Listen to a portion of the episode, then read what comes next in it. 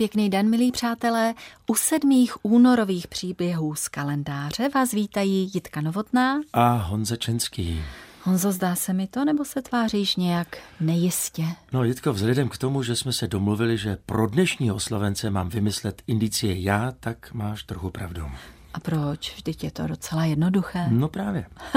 Promiň, asi ti úplně nerozumím. Zkrátka, náš oslavenec, o kterém dnes budeme v příbězích z kalendáře mluvit, je známý především jednou jedinou písní. Tu, kdybychom dali jako indici, tak nebude zapotřebí žádná další. To máš pravdu. Hmm. Přestože rozhodně nejde o jeho dílo jediné, to zbývající příliš známé není a většina posluchačů by asi tápala. Tedy po dnešních příbězích už tápat nebudou, protože se vše, nebo alespoň něco víc, dozvědí od nás. Teď ale patrně všichni znají jen tu jednu, jednu píseň. Tak co kdybychom indicie namířili výhradně k té jedné jediné písni a když ji posluchači uhodnou, pochopí, o kterém muži dnes bude řeč. Dobře, takže indicie první, přátelé, ševcovská slavnost v Nuslích. No prosím, a pak, že to bude lehké hádání. Moje indicie zní popis krajiny. No a do třetice, abychom ze dvou autorů písně, kterou možná už tušíte, vyloučili toho nepravého, tak indicie třetí zní Nejsem průhledná látka. No, já bych řekla, že teď jsme to dost zdárně zamotali a nezbývá, než dopřát posluchačům oddych v podobě písničky, aby se v našich indicích zorientovali a došli k vítězné odpovědi. V dnešních příbězích z kalendáře si připomínáme datum 7. února, ale víc neřeknu.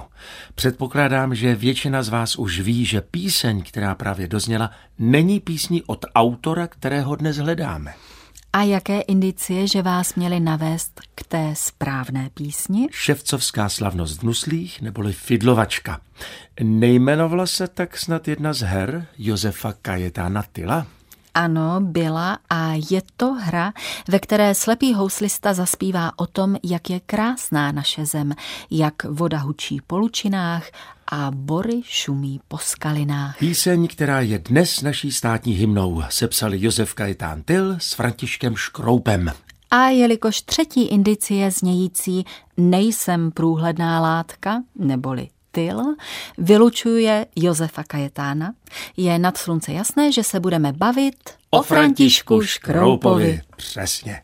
A rovnou na začátek musím říct, že Škroup byl ideálním skladatelem pro tuto píseň o nádheře české krajiny. Máš pravdu, hudba, kterou opředl ta krásná slova, je působivá, ale proč byl Škroup tím pravým? No protože právě v takové krajině vyrůstal a sice ve východočeských Osicích. Však k rodným Osicím měl vřelý vztah po celý svůj život a rád se tam vracel a zastavil. Zastavil a jistě vzpomínal i na své rodiče. Otec ho vedl k hudbě odmala, byl to totiž místní kantor a také skladatel. Vypráví se historka, jak zde již co by osmiletý udivoval hrou na flétnu. V krásně zdobené jídelně se tehdy konala slavnost k uctění návštěvy pana hejtmana. Ten pozoroval osmiletého klučinu, jak hraje na flétnu, jeho hra však byla tak dokonalá, že hejtman podezíral místní, že jen vystrčili dopředu klučinu, aby předstíral, že hraje, ale skutečný hráč je kdesi schovaný. Tak to tedy nebyl. Trochu mozartovský příběh, že? I když Mozartovi byli tuším čtyři, když překvapoval dokonalou hrou. No však i k mozartovským inspiracím se dostaneme, ale to až po písničce. Na dvojce pro vás vysíláme příběhy z kalendáře, dnes věnované Františku Škroupovi. Před písničkou jsme ho opustili, co by osmiletého, když pískal na flétnu a udivoval svým výkonem pana hejtmana. Takový talent si zjevně zasloužil píly a tříbení. To ano a František měl štěstí, že si tak trochu oblíbil osický děkan Kuchinka a všemožně jej podporoval. František Škroup se tak záhy ocitl v Praze na Týnském kůru. Regent s chorym, tedy s bormistrem, zde byl jistý F. Sparč, který byl osobou velmi společensky činou. Právě od něj pochytil Škroup mnohé hudební znalosti. Zároveň se v něm poměrně záhy probudily schopnosti organizační. Jen je mi divné, že zde vydržel pouhý rok a po roce přesídlil do jiného sboru a sice k Loretě. Tady působil jako zbormistr František Skrobach, syn kapelníka a dirigenta, který byl účasten na Mozartově pobytu v Praze a také jeho opery dirigoval. A zde se poprvé dostáváme k mozartovské inspiraci ve Škroupově životě. Poprvé? Ano, poprvé, ale nikoli naposledy. I u Lorety totiž František vydržel pouhý rok. Musel se vrátit domů, protože zemřel jeho osický patron, děkan Kuchinka a rodina nemohla mladíka držet na studiích. To musel být těžký, trýznivý čas. To bylo. Naštěstí se situace brzy zlepšila a František mohl ve studiu hudby pokračovat. Ne však v Praze, ale v Hradci Králové, tedy blíže domovu. A objevil další stopy Mozartova pobytu na našem území. Styčnou osobou je hradecký regent skory František Folkert, který byl původně operním pěvcem a zpíval v Mozartových operách v Praze. Hradec byl v té době doslova vlasteneckým centrem a další osobností, se kterou se zde Škroup potkal, byl Václav Kliment Klicpera. K němu se váže i úsměvná historka. Klicpera žil v domě, kde bydlela i nádherná dívka jménem Anna. Do ní byli zamilováni snad všichni žáci Hradeckého gymnázia a k svátku jí zahráli na dvoře domu dostaveníčko. Dirigoval je František Škroup a ten byl také s ostatními povolán na kobereček k vedení gymnázia za nevhodné chování. Na dotaz, komu že tak pěkně hráli, odpověděl Škroup k narozeninám profesora Klicpery, prosím. Ten sice narozeniny neměl, ale studenty neschodil a ještě jim veřejně poděkoval. Jak to dopadlo s krásnou Anou, to už je jiný příběh.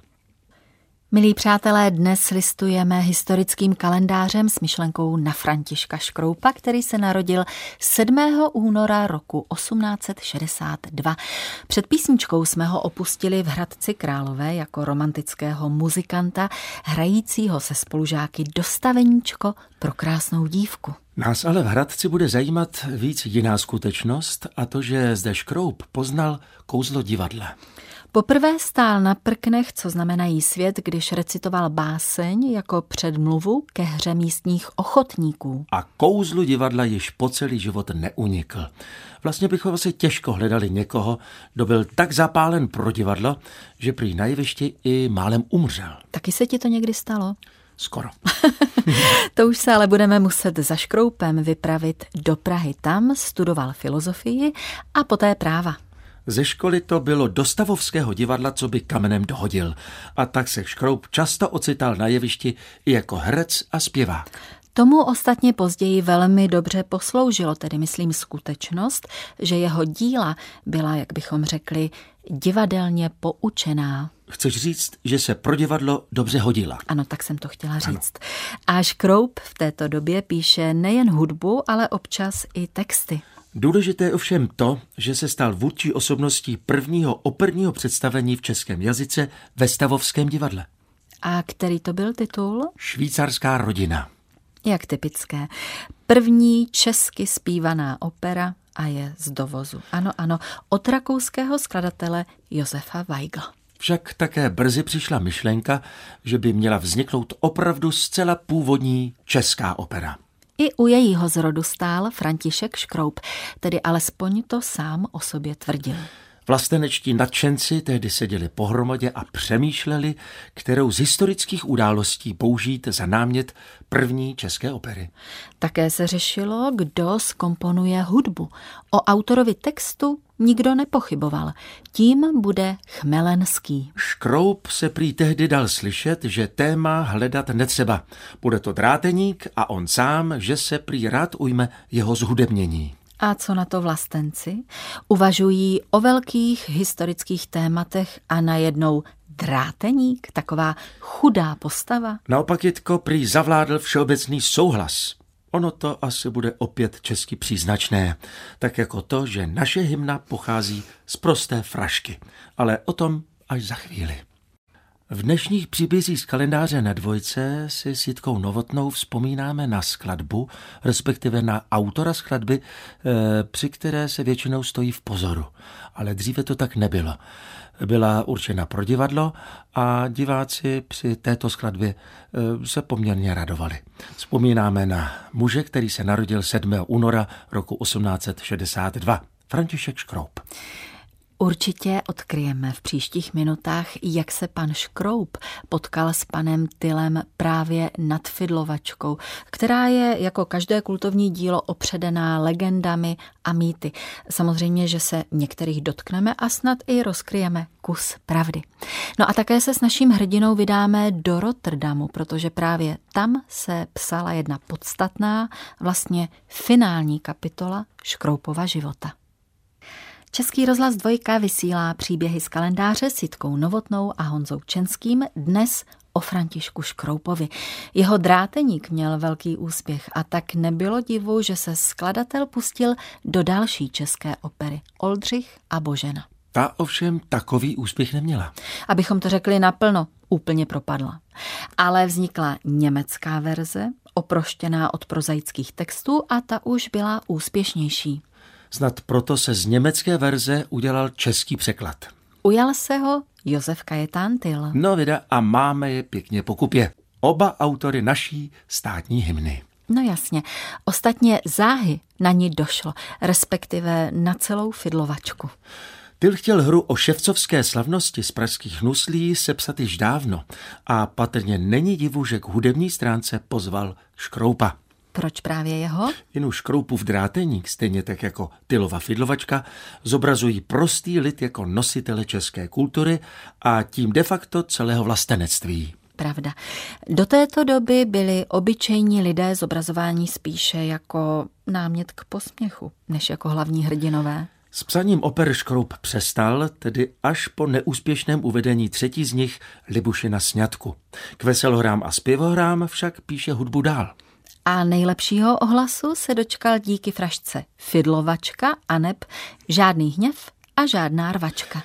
Fraška Fidlovačka byla dlouho očekávané dílo. Tyl její vznik oznamoval dlouho dopředu.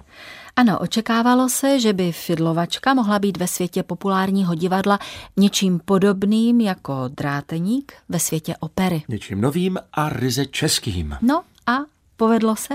Inu jsou i tací, kteří tvrdí, že se povedlo něco mnohem významnějšího, co mělo ve Škorupově a Tylově Fidlovačce ne český, ale dokonce světový primát. Tak tohle bude chtít Honzo obsálejší vysvětlení. Přeci šlo o to, aby se u nás jen nepřejímali a nepřekládali vídeňské a jiné cizí frašky, abychom měli něco vlastního. Správně, Jitko, něco vlastního, domácího a se zpěvy, jak doba žádala.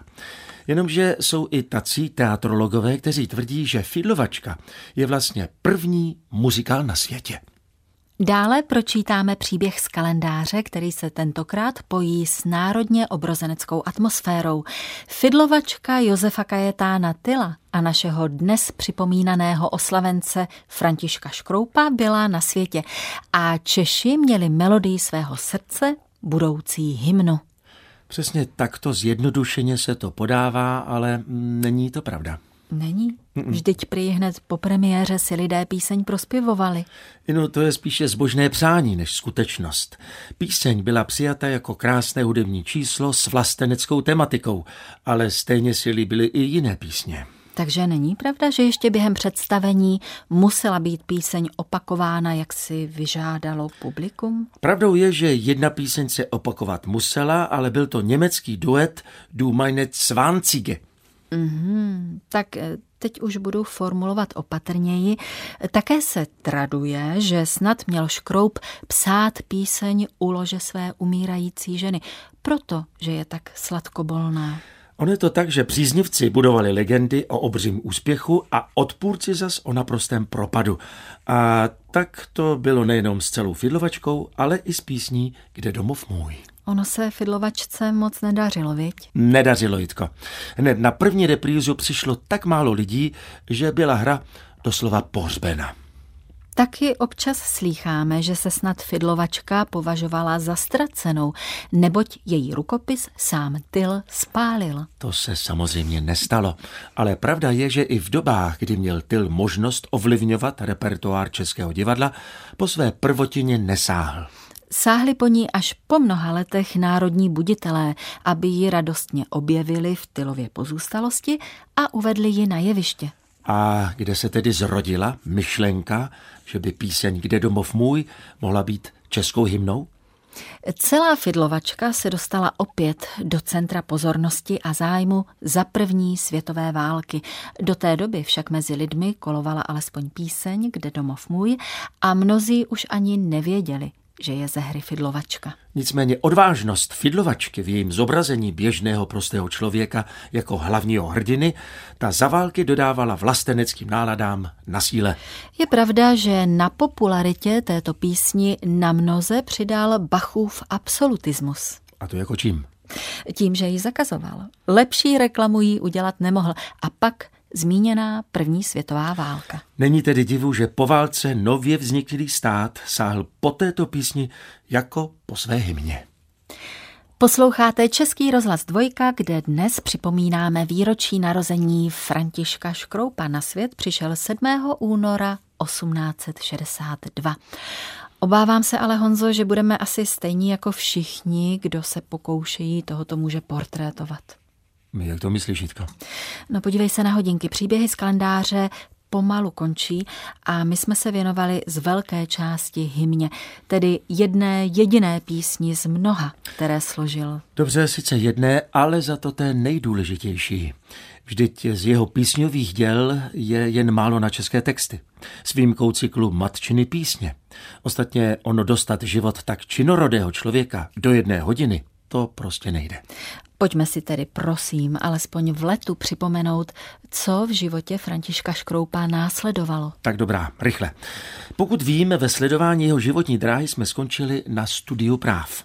Ta nedokončil jako předtím filozofii, ale nikoli proto, že by byl špatným žákem. Vábení hudby hold bylo silnější zvláště když dostal místo druhého a posléze prvního kapelníka, jehož úkolem bylo řídit německý soubor Stavovského divadla. Zatímco ten český řídil jeho bratr Jan Nepomuk. Pěkně to ve Stavovském ovládli inu rodina s muzikantskou tradicí. Škroup zde jako první uvedl Wagnerovy opery a jeho hvězda stoupala. Jenže, jak to u nás v Čechách bohužel bývá, čím větším byl jeho význam a renomé, tím větší byla i závist a tím větší byly i intriky. Škroup nakonec Stavovské opustil a založil si vlastní hudební školu a po dvou letech se stal ředitelem Žofínské akademie. Také se stal kantorem v reformované synagoze v Dušní a dirigentem kůru v Břevnovském klášteře. Také hodně skládal. Na jeho kontě najdeme 45 opusových skladeb. Ve skutečnosti jich ale napsal minimálně jednou tolik.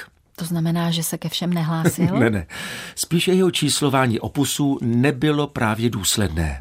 Čísla přiděloval spíše nepravidelně, každopádně nakonec svou rodnou zemi opustil a odešel do Rotterdamu, kde se stal kapelníkem v nově vzniklé německé opeře. Tak ráda bych slyšela, že se mu tam dařilo. Dařilo. Ale bylo to místo, které musel každoročně obhajovat. Toužil dostat se na stále místo do Amsterdamu, to se mu ovšem nepodařilo. Škroup byl sice chválen, vážili si ho, ctili ho, ale jemu se docela přirozeně stýskalo po domově. Po zemi, kde voda hučí po lučinách a pory šumí po skalinách. Toužil být pochován v Čechách. Zemřel ovšem v Rotterdamu a tam také našel místo svého posledního odpočinku. A co říci na závěr dnešních příběhů z kalendáře na dvojce? Možná, Honzo, to otřepané, ale mnohokrát potvrzené, že totiž nikdo není ve své zemi prorokem. Ano, ano, bohužel tato věta platí i pro Františka Škroupa, kterému jsme dnešní příběh z kalendáře věnovali. Autor České národní hymny byl zapáleným buditelem, nechyběl u ničeho, co se v Čechách dělo na poli vlasteneckém. Stál u první české opery, u první české frašky, zakládal, vedl a skládal. Ovšem, jak pochopitelné z hlediska dobového kontextu, větší část jeho díla vznikla na německé texty. A v cizině nakonec i zemřel. A jeho hrob? Jeho hrob byl málem zapomenut. Tak, jako by asi byl zapomenut Škroup sám. Nebýt té jedné jediné písně, která se stala hymnou.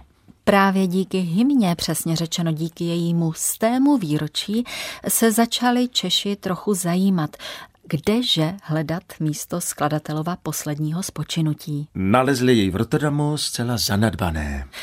Hrob tedy dostal nový náhrobek a i v rodných Osicích připomíná Františka Škroupa pamětní deska.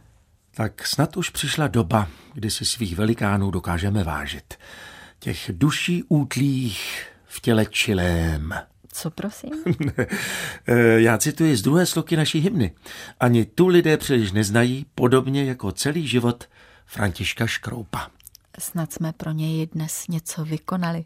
A zítra, zítra to bude velmi zajímavé a vzrušující. Chystáme silný příběh jednoho silného muže, také vzešlého z naší země. A dámy, byl to fešák.